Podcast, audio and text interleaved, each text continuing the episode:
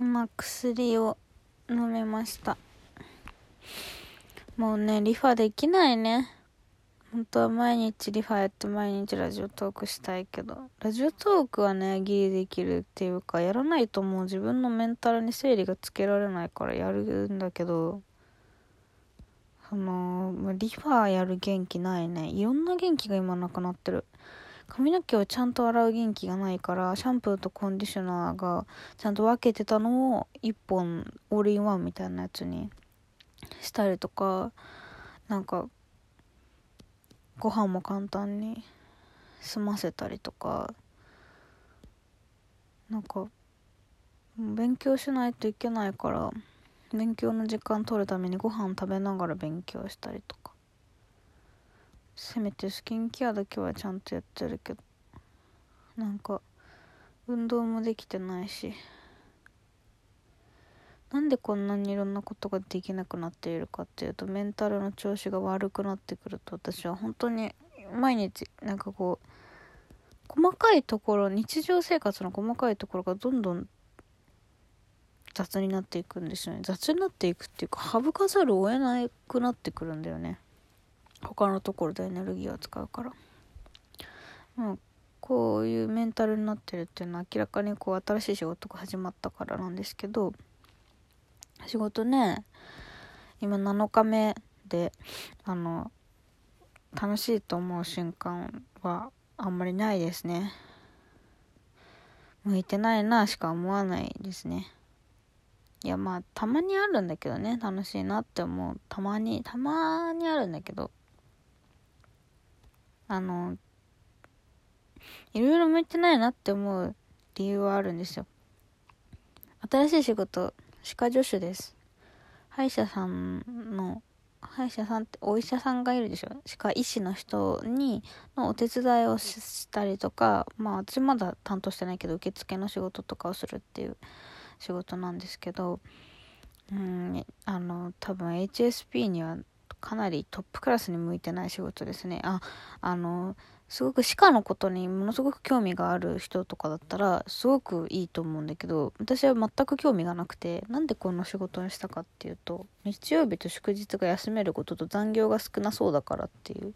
あと受付がやりたくて入ったんですよ。あの求人見たら受付って書いてあって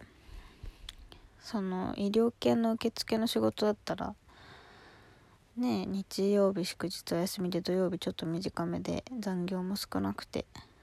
で今まで接客やってたから接客のこともちょっと活かせるかなって思って入ってみたら最初の3ヶ月は歯科助手しかやらないですって言われてで残業もあの月10時間程度って言われてたんですけどこのまま計算していくと月20時間は普通に行くしあの受付の仕事だと思って入ったんで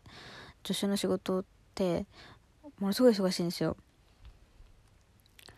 一日が秒で終わるんですよ。本当に忙しすぎて。であのねスピーディーな仕事って HSP の人本当に向いてないんですよね。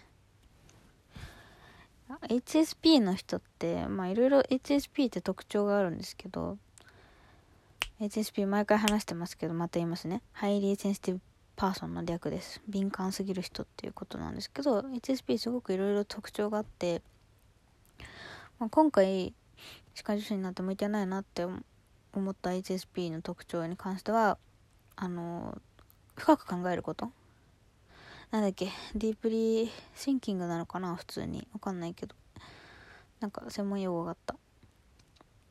あのすごく深く考えちゃうからこう一つ一つの行動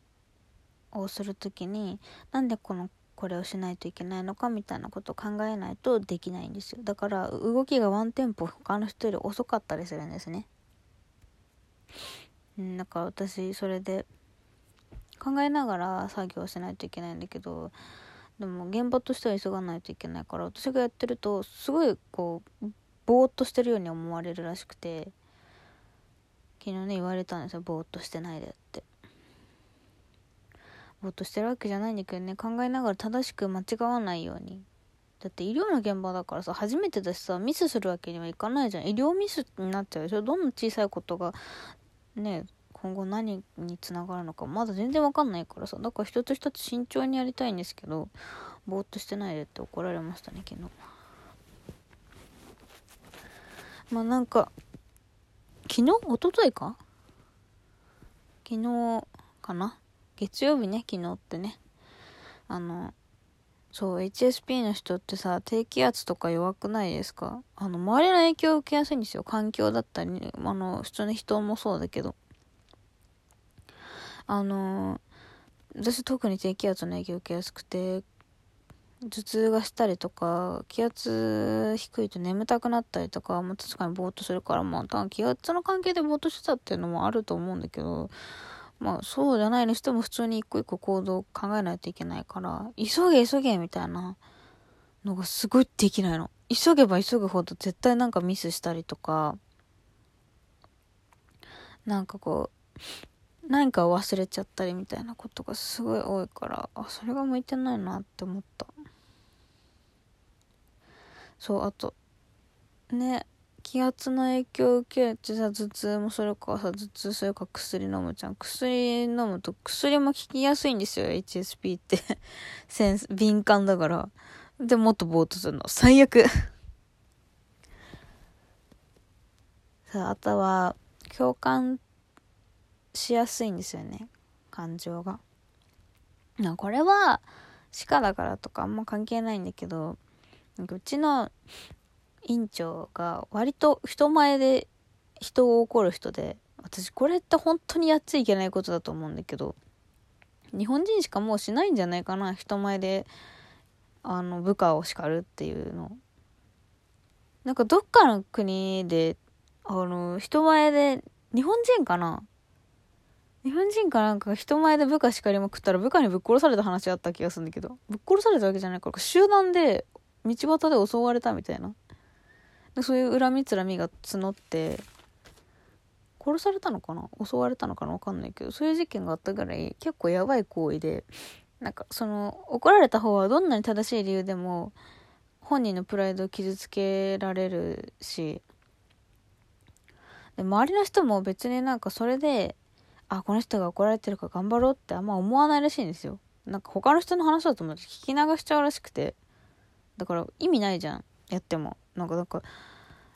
今後私がミスしたらそういうことが起きるのかなって。私が怒られたわけじゃなくてね。なんか先輩が怒られてたんだけど最後の終礼の時間みたいなとかで。それ見た時にああやばいなこのこやばいとこに入っちゃったなって。なんかさもちろん人間いろんな人がいるのは分かってるけどさなんかお医者さんってもうちょっとこう頭のいい人だと思ってたからそんなことする人がいるんだと思ってびっくりした。自分の考えが浅はかでしたね。そういうのも怖かったりとか、まあ、あと一番はね自分の教育担当が合わないですね。なんかね顔がすごいかっこいい人でお医者さんだからきっとお金も持ってるんだろうし自己肯定感がすごい高いのか分かんないんだけどなんかすごく私を見下してる私っていうかその医師以下の立場の人かまあ女性を見下してるのかは分かんないけど、まあ、衛生士とかの人もバカにしてる感があるんだよね。ろくに勉強もしてないからあいつらみたいなこと普通に言ったりとか。あのね私昨日蹴られたんですよ。職場の。その教育担当の人に。なんか別に冗談っぽくだったけどおいおいみたいな感じで蹴られたの。どう思います？そういう人。冗談っぽくでも暴力を振るってくる人。なんか殴るふりをする人とか冗談でも軽く蹴ったりとかする人ってまあなんか DV をする人ってそういうことするやしやすいらしいんですけど私それ知ってたからあこの人やばい人じゃんと思って関わっちゃいけないと思ってなんかもう最初そそ普通に笑ってごまかしたけど距離を取りたくなりました。なんかまあうーんなんか教えちゃんと教えてくれるし分かりやすいし育ててなんかね一生懸命育てようとしてくれてるのは分かるんだけどなんか本質としてその人の人となりがかなり合わないなって思うところがあって。まあねダメだよね。あとゴミにあげつけられた昨日なんか自分がゴミ集めてて。で中腰になってゴミ袋縛ろうとしてたら絶対入らないのにそのゴミ袋のところに。ゴミポイって投げてきて「あごめんごめん」みたいな感じで笑ってんの。なんか訴えていいからみたいな感じで笑ってんだけどなんかねすごい仲いい友達か恋人でも結構嫌だよねそういうのされたらね。だからまあなんか何しても嫌われないと思ってんのかわかんないけどやばい人に当たっちゃったなって感じで。だからいろいろ先行きが不安だったりなんか自分結構まあそれで怒らなんかねぼーっとしてるとかの件もそうだけど他にもいろいろ怒られてるっていうかまあ注意されるっていうかっていう感じだけど。なんかまあ合わないなって思うところが多々あって今日は朝電車で泣いておりました私は。泣いて鼻水出しすぎてカバンが汚れましたね。最悪なんだよ本当に具合悪くなってさ吐き気もするしさ下痢しちゃうしさ朝電車でさ泣きながら前向きスクリーム聞いてんの関ジャニの。マジ鬱って感じでね。前向きスクリーム聞きながら泣いてるやつマジ鬱だからね。